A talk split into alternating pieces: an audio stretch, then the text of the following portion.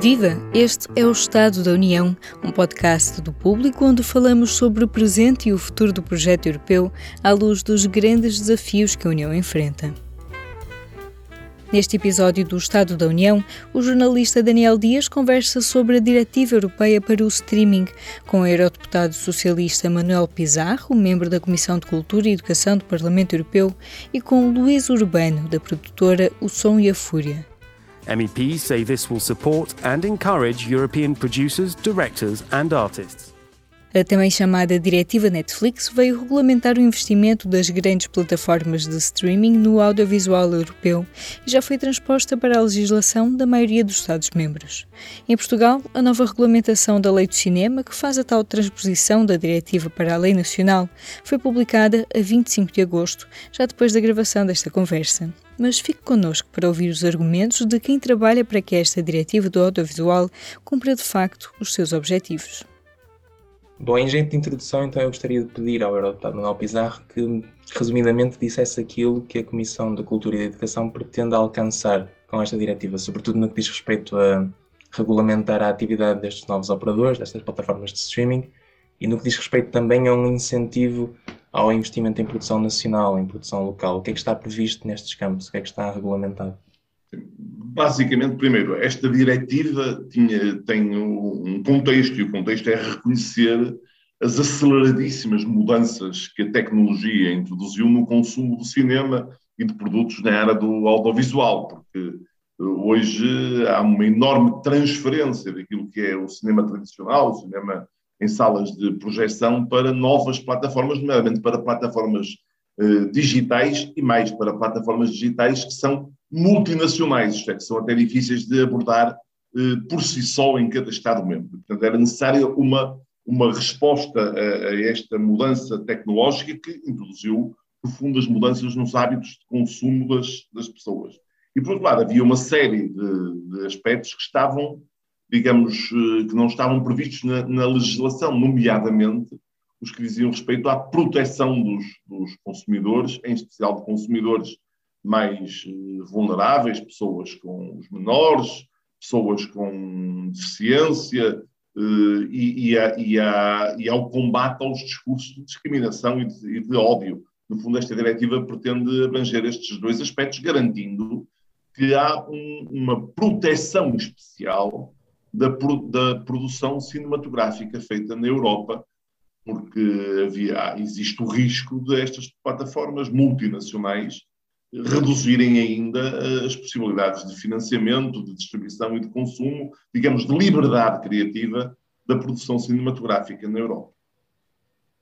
O Luís Urbano, da produtora de cinema São e a Fúria, é um dos mais de 800 signatários da Carta Aberta que foi escrita em outubro do ano passado, quando estava a ser discutida a transposição da diretiva para a legislação portuguesa e uma das grandes preocupações tinha a ver com o possível esvaziamento do, do ICA, do Instituto de Cinema e do Audiovisual. É ser lembrado que na altura a diretiva previa que o orçamento do ICA para o apoio financeiro ao setor seria baseado em taxas pagas pelos operadores de serviços de TV por subscrição. Já as plataformas de streaming poderiam canalizar as suas obrigações fiscais para investirem na produção de cinema e audiovisual nacional. Entretanto, com a proposta de alteração que foi apresentada pelo grupo parlamentar do PS ainda em outubro, ficou estabelecido que será aplicada sobre os proveitos dos operadores de streaming uma taxa de 1%, que será usada para reforço do ICA, e as tais obrigações de investimento uh, continuam, mantêm-se. Eu gostava de perguntar ao Luís se esta alteração o apazigua, se o tranquiliza de alguma forma, o que é que isto lhe suscita? Uh, queria só fazer aqui, colocar uma questão prévia antes de responder diretamente à, à, à sua pergunta. A diretiva europeia, ela, nós temos que a entender uh, uh, como um guarda-chuva que depois cada Estado-membro terá que aplicar em função de, também da sua realidade e do seu contexto nacional. Aqui a questão é que, como ela se aplica a coisas que são comuns, neste caso a todos os Estados-membros, que têm a ver com o funcionamento destas plataformas streaming, uh, globais, multinacionais. Portanto, o que acontecia aqui eram várias coisas, para além das, das que o Dr. Manuel Pizarro uh, adiantou, havia também aqui a necessidade de, até por questões de, de, de, de justiça e de concorrência leal, colocar estas plataformas com obrigações de investimento ou com outro tipo de obrigações em função daquilo que é a política de cada Estado-membro, no mínimo, digamos, pagar aquilo que as plataformas nacionais já o fazem, não é? Portanto, ou seja, para além de uh, uh, daqui destas plataformas terem, digamos, para já uma capacidade de investimento, porque são globais, porque elas operam no mundo inteiro, portanto havia esta questão também de salvaguardar aqui critérios de justiça face àquilo que são os operadores nacionais. Pronto. Uh, sobre a questão uh, da taxa de 1% e das obrigações de investimento, nós eu, na altura, fui bastante crítico da pressa com que uh, uh, o, o, governo, e no caso depois, por consequência, porque esta, esta alteração, esta, esta transposição da diretiva, obviamente, tem sede própria, que é o Parlamento, porque ela implica uma alteração à lei do cinema e, portanto, é no Parlamento que, digamos, que, que, que, que o trabalho legislativo de alteração de leis ou de criação de novas leis é feito nós fomos, fomos uh, bastante críticos desta pressa por uma razão muito simples e quase que, que eu julgo que as pessoas podem entender. Países com enorme poder negocial, como a França, estavam a discutir o processo e nós teríamos tudo a ganhar se esperássemos que eles chegassem a uma conclusão do processo e não nos adiantássemos, porque não íamos, o máximo que poderíamos receber se fôssemos rápidos a transpor era uma espécie de medalha de honra por termos sido os mais rápidos. Agora, eh, essa medalha de honra eu, enfim, não a vou colocar ao peito porque aquilo que me interessa como, como, como ator e como, e, como, e como participante, enfim, como profissional nesta área, é precisamente uh, que, uh, portanto, ter um sistema, ter, ter um sistema, um que salvaguarde aquilo que é a nossa existência, a nossa existência como produtores independentes, que ele, à partida, estará sempre salvaguardado, porque aí a diretiva comunitária tem, tem, tem, tem, tem, tem, tem que jogar precisamente com legislação que ela produziu, portanto, que, que, que a União Europeia produziu, nomeadamente uh, naquilo que, que respeita e, sobretudo, nesta ligação de que os Estados-membros e a União Europeia suportam e apoiam a produção independente, mas a produção independente, e define o que é que é produção independente.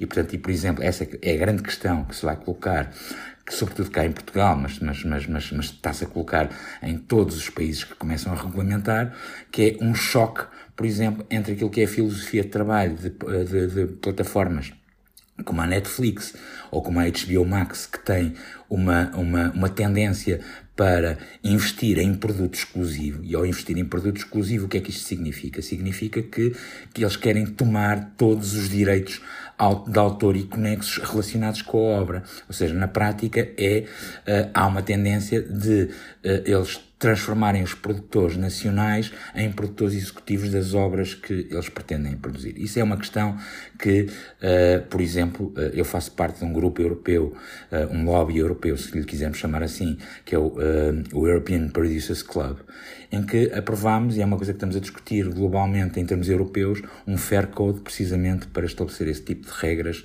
de salvaguarda daquilo que é a nossa posição enquanto produtores independentes e enquanto detentores de um conjunto de direitos autorais e conexos relacionados com as obras que produzimos. Manuel Pissarro, quer acrescentar aqui alguma coisa à resposta do Luís? Eu acho que é uma coisa que o Luís Urbano disse que é muito importante, é que eu acho que a intervenção daqueles que subscreveram o documento contra o projeto de lei, da mesma forma do, do, do, que a intervenção dos que subscreveram um documento apoiando a proposta de lei, foi muito importante e a demonstração de que ela foi muito importante é que finalmente a solução encontrada na Assembleia da República é, tem diferenças significativas em relação àquilo que era a proposta de lei do governo.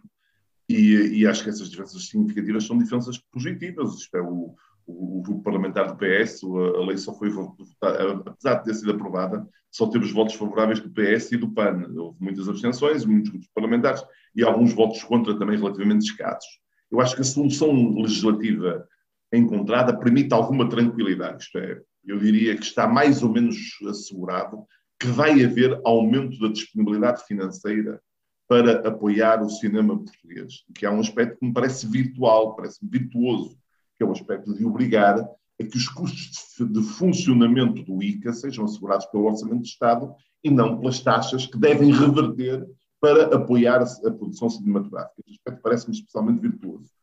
Quanto ao resto, veremos se as taxas que vão ser aplicadas em Portugal, que são similares às que vão ser aplicadas em Espanha, cerca de 1% sobre os proveitos das plataformas de streaming e depois cerca de 4% sobre a publicidade de, dessas plataformas, se chegam a compensar aquilo que tem sido a perda da receita nas taxas da, da, das, das televisões tradicionais, digamos assim, que têm vindo a reduzir a sua receita de publicidade. E há um outro aspecto muito relevante que o Luís Urbano colocou, é saber como é que esse dinheiro vai ser utilizado, isto é, como é que nós vamos ser capazes de, de criar regulamentação que não faça perder no processo executivo aquilo que é a boa intenção desta diretiva e da sua transposição eh, legislativa e, naturalmente, com um aspecto muito, de, muito delicado, com o qual estamos menos habituados a trabalhar, é como é que vai ser implementada a obrigação que as plataformas têm de contratar produção europeia e, no caso português, produção europeia que seja originalmente em língua, em língua portuguesa. Como é, que essa, como é que esse processo vai ser colocado em prática? Eu acho que não temos outro remédio senão fazer isso com um grande diálogo com o setor. Eu diria que, desse ponto de vista, eh, o que aconteceu em outubro foi muito importante, porque mostrou que o setor tem capacidade de intervenção e que, essa capacidade de intervenção tem interlocutores no, no, no plano político. O Luís falava há pouco da discussão sobre a taxa em França e era precisamente por aí que eu queria entrar, porque é certo que a escala não é de todo comparável, mas em França discutia-se que empresas como a Netflix, a Amazon ou a Disney teriam de pagar taxas entre os 20% e os 22%. Lá está, a taxa é completamente diferente, a escala é completamente diferente. Eu gostava que o Manuel Pizarro falasse um pouco sobre esta flexibilidade na diretiva, ou seja, sobre o facto de diferentes Estados-membros poderem escolher aplicar diferentes taxas. Eu gostava que me dissesse o que é que está a ser pensado pelos diferentes países. E depois, num segundo momento, olhando para o caso nacional, gostaria que o Luís me dissesse o que é que se sente com esta taxa de 1%, se acha que Portugal, se é o máximo que podemos aspirar tendo em conta a nossa dimensão no mercado, ou se acha que terá faltado alguma, sei lá, assertividade, alguma ambição.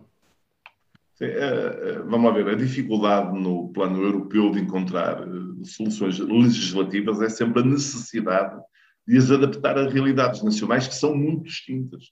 Não é a diretiva europeia que cria uma desigualdade entre Estados. A diretiva europeia reduz a desigualdade entre Estados. As circunstâncias eram muito piores antes da diretiva europeia e antes da transposição da diretiva europeia, as diferenças eram muito maiores. Elas são atenuadas. Claro que não são resolvidas, até porque há uma realidade de mercado muito diferente de países para países. É verdade que a, a França chegou a um acordo com as plataformas de streaming e as duas componentes, a taxa fixa é bastante superior à nossa, e a componente de, de, de, em que eles se obrigam de produção, de incorporação, produção europeia, é muito maior do que a portuguesa. Mas não é menos verdade num país vizinho, como a Espanha, que tem, apesar de tudo, uma capacidade de negociação muito maior que a nossa, as taxas são similares às nossas. Eu diria que esta diretiva e a sua transposição são o início de um caminho, não são seguramente o caminho inteiro, e que nós precisamos de agora de avaliar como é que a implementação desta, desta nova legislação resulta no nosso país e daqui a dois ou três anos fazer um debate sobre os resultados dessa implementação e sobre o, o que se pode, como é que se pode ir mais a longe, mais, mais uh, longe. E eu diria, desse ponto de vista, que nós temos também algumas razões de ter confiança em nós próprios, é na qualidade dos nossos produtores, porque nós com recursos muito escassos, temos tido resultados muito relevantes na produção cinematográfica nacional. Por exemplo, eu sei que esse é apenas um, um marcador muito imperfeito da quantidade de, de, vezes que os nossos produtores são premiados em festivais com, com prestígio no mundo e em especial na Europa.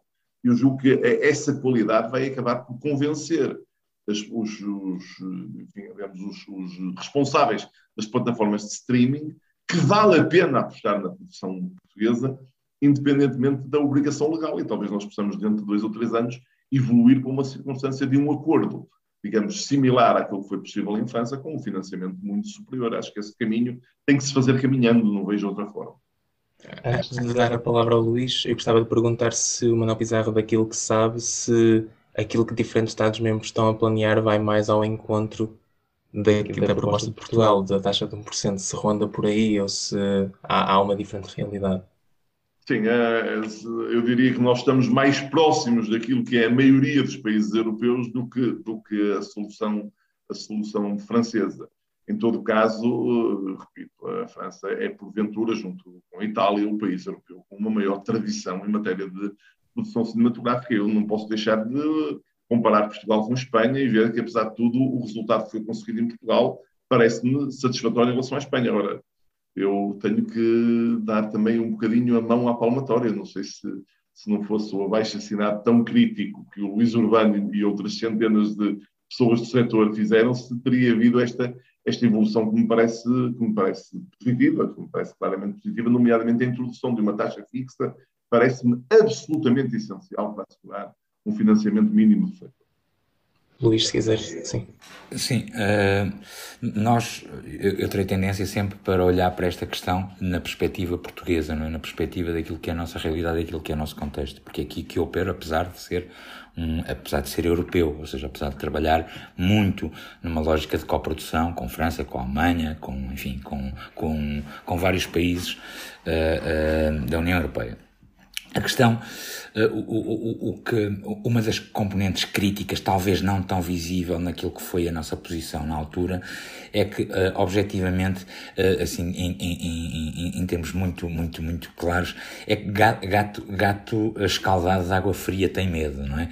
E o que é que, o que é que acontece? Ou seja, ao longo do nosso percurso e do meu percurso, da minha história como produtor, uma das questões que sentimos sempre uh, na evolução daquilo que é os sistemas de incentivo relacionados com, com, com, com o nosso setor é que os modelos foram sempre criados uh, dois ou três anos após a falência do anterior. E, portanto, e esta questão para nós era, digamos, poderia ter sido uma pedra de toque bastante importante para tentar fazer um esforço de pensar uh, uh, este modelo a longo prazo. E, portanto, quando eu lhe pergunto, quando eu digo que eu não sei se 1% foi, 1% foi uma vitória, de facto, que conseguimos com, com, com, com, com, com a nossa movimentação, mas a mim preocupa-me aquilo que vai acontecer em termos de futuro no, no que concerne ao financiamento do, do, do, do do sistema uh, uh, portanto, de incentivos português. Porque repare, as Netflix da vida, uh, portanto, tal como os operadores nacionais,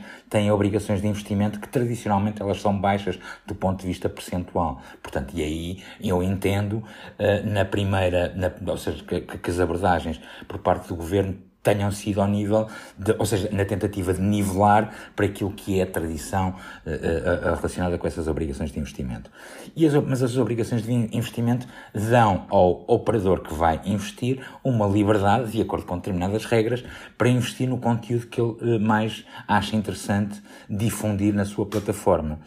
Aquilo que cria e aquilo que garante uma lógica de diversidade e uma lógica de liberdade criativa acaba por sempre por ser o envelope financeiro do Instituto do Cinema que depois o distribui uh, no seu sistema de concursos de apoio, seja a desenvolvimento, seja a produção, seja a finalização. Uh, portanto, é, é, esse componente que é, é verdadeiramente o osso da, da, da, da e, e, ao mesmo tempo o garante uh, de, uma, de, de, um dinamismo e de, uma, e, de uma, e de um grande dinamismo quando, quando, quando, quando está robusto da, da produção cinematográfica e audiovisual independente. Aí é que é o osso. E aqui, aquilo que nos interessa é sempre perspectivar qual é, que é, o, qual, qual é o futuro das receitas do ICA. Nós temos uma situação que é bastante, simil, é, é bastante singular face aos outros Estados-membros. É que o nosso sistema de financiamento deste setor, ou seja, desta atividade, ele não depende do Orçamento do Estado. Vai, vai pela primeira vez depender do Orçamento do Estado uma pequena parcela, como o Dr. Manuel Pizarro disse bem, que é, pela primeira vez, são considerados os custos de funcionamento do ICA como devendo ser financiados pelo Orçamento do Estado. Mas, até hoje, todo o dinheiro do cinema relacionado com o, com o cinema português não saiu do bolso dos contribuintes portugueses. Ele saiu de um sistema para fiscal. No início, enfim, era um sistema que era o adicional do preço do bilhete, a gente, quando ia ao cinema nos anos 70 e no início dos anos 80, havia uma taxa desse, desse, nesse preço do, bilhete de cinema que revertia para o Instituto Português do Cinema. Depois o sistema evoluiu para um sistema de taxação da publicidade nos meios de comunicação comercial audiovisual, portanto, das televisões, ou seja, em imagem e movimento, a publicidade que existe nas televisões ou, em, eh, portanto, ou, ou nas salas de cinema, nos trailers, uh, ou seja, nos trailers de anúncios uh, a produtos comerciais, ela são 4% e é uma taxa que é paga pelo anunciante e esses 4% depois revertem uma parte para a Cinemateca Portuguesa e outra parte para o Instituto do Cinema e depois o sistema evoluiu para uma taxa de subscrição para os operadores que distribuem o sinal da TV a cabo Uh, portanto, que, enfim, que depois cada um de nós, em função do operador que escolhe, sabe que há um valor por, subscri portanto, por subscritor destes serviços que reverte também para o Instituto de Cinema, sendo que esse valor depois é dividido entre os operadores e a ANACOM, que é a entidade reguladora. Prontos. Este é, este é, digamos, grosso modo, o sistema de financiamento do, cinema português que nós entendemos que ele próprio precisa de ter uh, uh, algum trabalho de prospecção e de evolução num, num, futuro próximo. Inicialmente, idealmente para nós, achávamos que este era o momento para o, para o colocar também em discussão, ou seja, nestas guerras ganha-se alguma coisa, não se ganha tudo, nós não ganhamos tudo, portanto ganhamos alguma coisa. Enfim, demos um, um passo, nós consideramos um passinho em frente. Agora, o que nós, uh, e o que eu julgo que é legítimo, ambicionávamos ao longo deste processo todo, era precisamente aquilo que eu disse inicialmente, ou seja, nós queríamos perspectivar no longo prazo e peço imensa desculpa, mas porque eu gostaria de poder ter uma ação continuada naquilo que é a minha atividade, que é a produção cinematográfica e audiovisual independente, e uh, ser menos político, ou seja, uh, que, mas ser político também, portanto, não tem nada a ver, não, não tem nada de mau, mas gostava de ter um, um, ciclo de cinco anos em que não me preocupava com estas questões e aí depois poderíamos fazer uma boa discussão monitorizando exatamente os prós e os contras do sistema implementado. Basicamente, foram estas as razões, por exemplo, que, por exemplo, que me assistiram uh, na postura crítica que tive relativamente a, a, a, a, todo este processo. Não de estar contra, mas sim que achávamos que era um bom momento para aproveitar a, fazer uma avaliação do que estava feito até agora, do ponto de vista da, da, da estrutura legislativa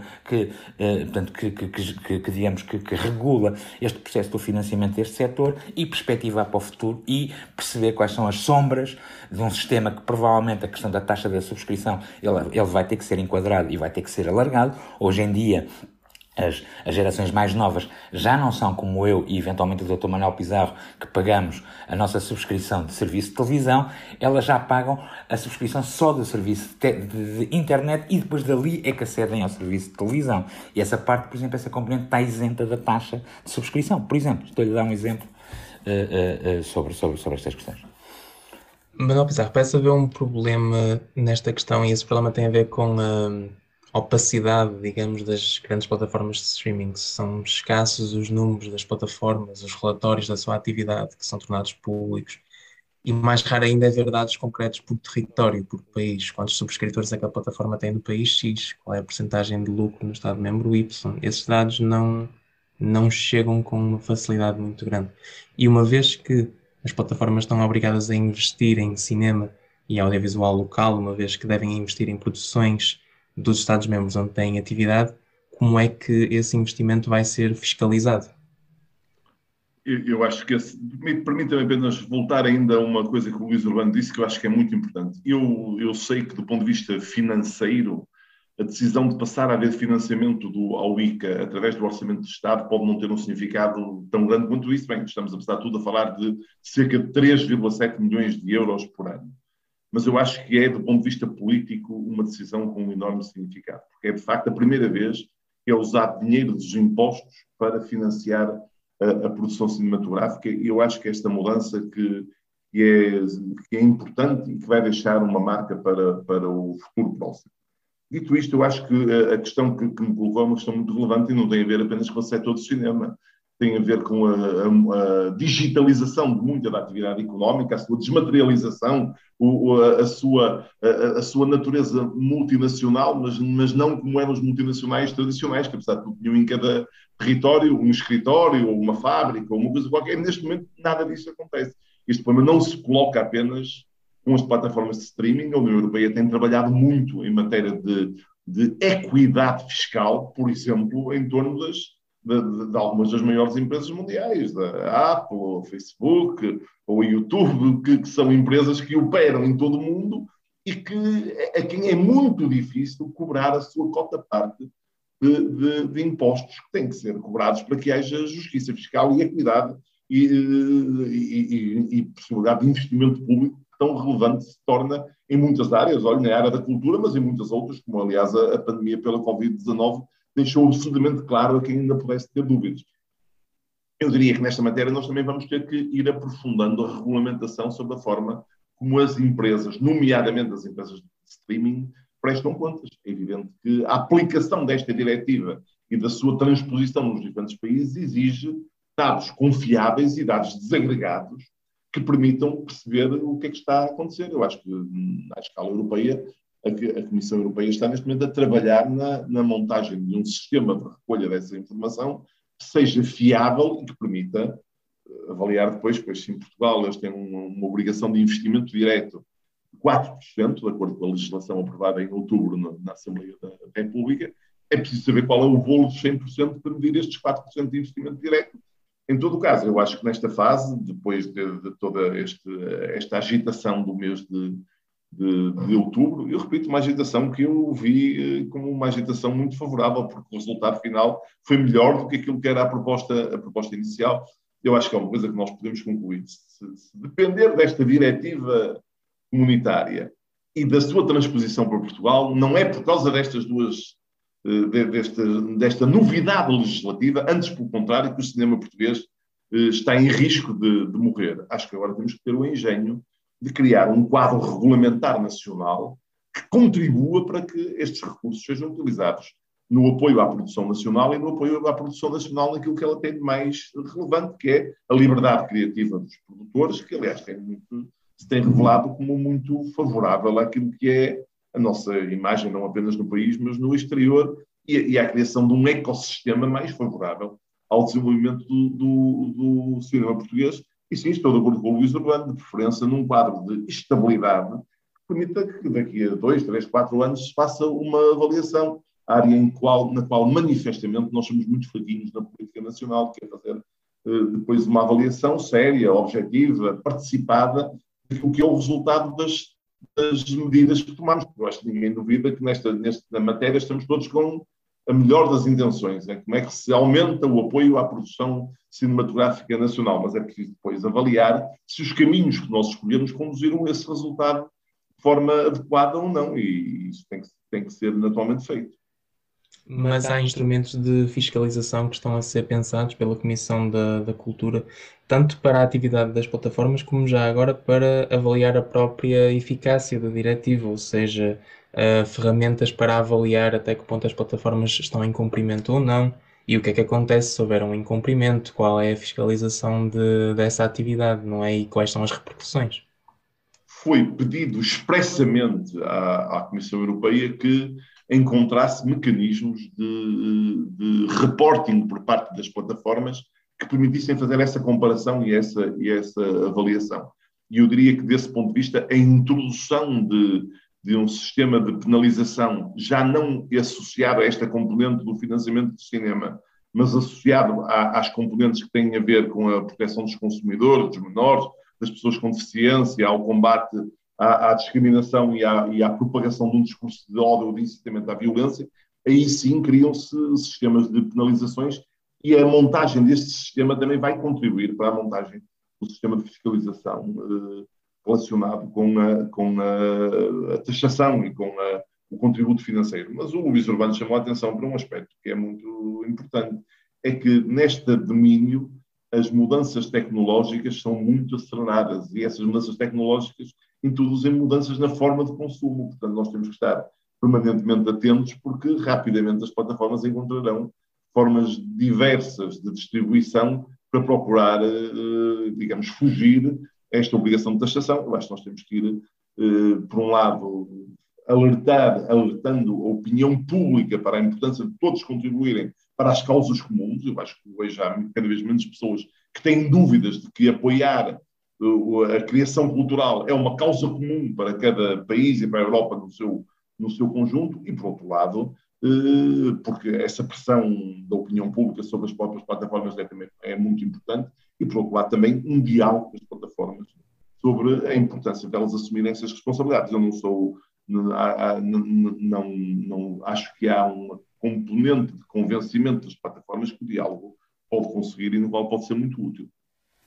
Uh, verdade seja dita, a, a, a, regulamentação portuguesa teve um mérito que é, digamos, 2022 vai ser o primeiro ano de aplicação desta diretiva cá em Portugal e, portanto, e vai ser, digamos, aí que se vão encontrar todas as questões e que vamos estar de, de encontro todas essas questões relacionadas com o reporte.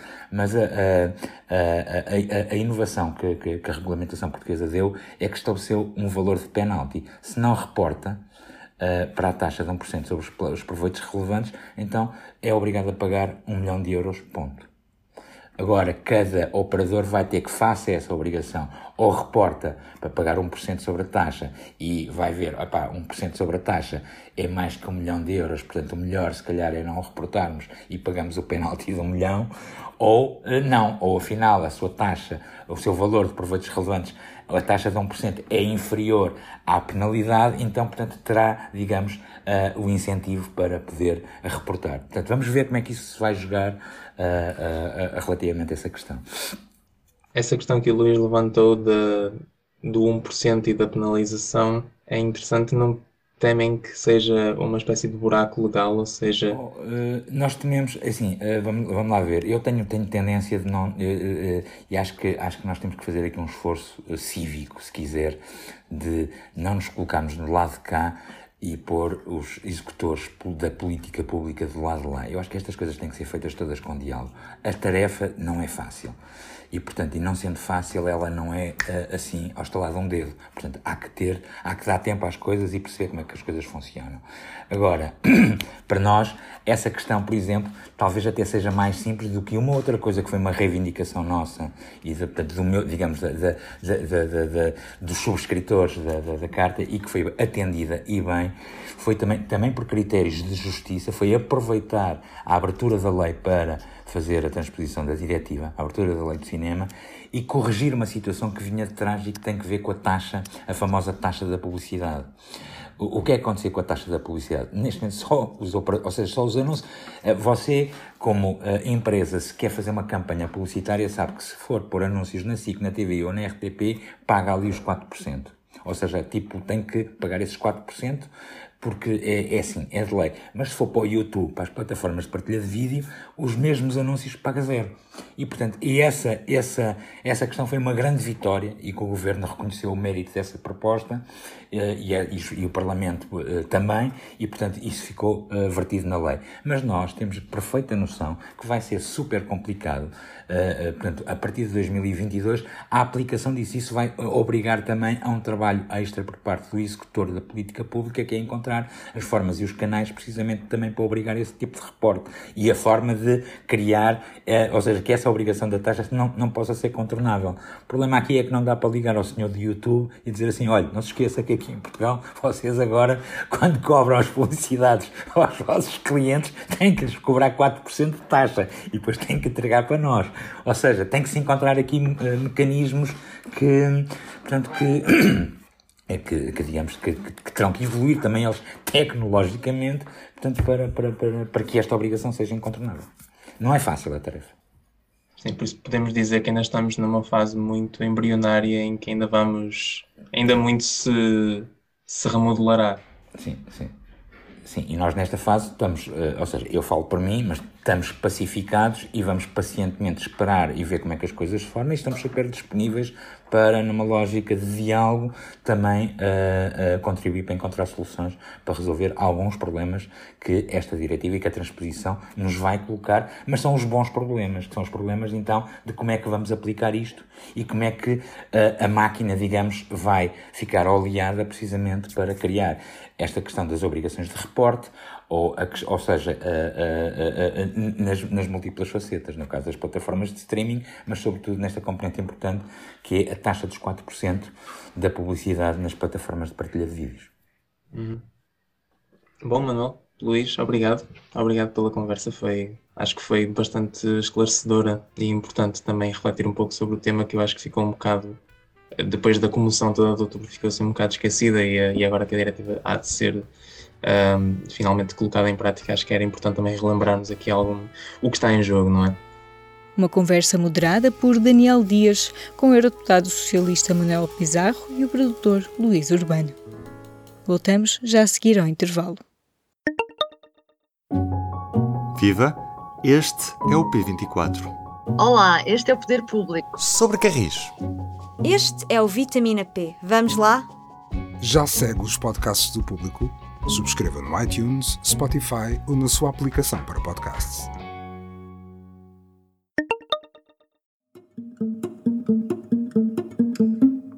A cada episódio do Estado da União, deixamos uma sugestão para continuar a ver ou ouvir falar sobre a Europa. Regressamos aos podcasts para falar sobre a rede Europod, que produz vários podcasts sobre temas da agenda europeia. O podcast Green Wave, por exemplo, traz artigos publicados na revista sobre ecologia Green European Journal.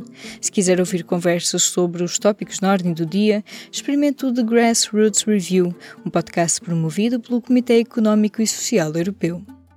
Conheça outros podcasts da rede Europod em www.bullmedia.eu Europod. Bullmedia escreve-se com dois L's. Este foi mais um episódio do podcast Estado da União. Nós regressamos daqui a duas semanas com mais conversas sobre o presente e o futuro do projeto europeu, à luz dos grandes desafios que a União enfrenta. E se ainda não é assinante, o público dá um desconto para quem ouve os nossos podcasts. Em público.pt assinaturas, procura pela pergunta Tem um código promocional? Escreva o código POD10 POD10 para ter 10% de desconto numa assinatura do público. O código é válido para novas assinaturas ou assinaturas expiradas há mais de 90 dias. E já sabe, se gostou de ouvir este episódio, subscreva o podcast, dê-nos 5 estrelas na sua aplicação preferida e partilhe. Eu sou a Aline Flor. Até breve. Este programa teve o apoio do Parlamento Europeu.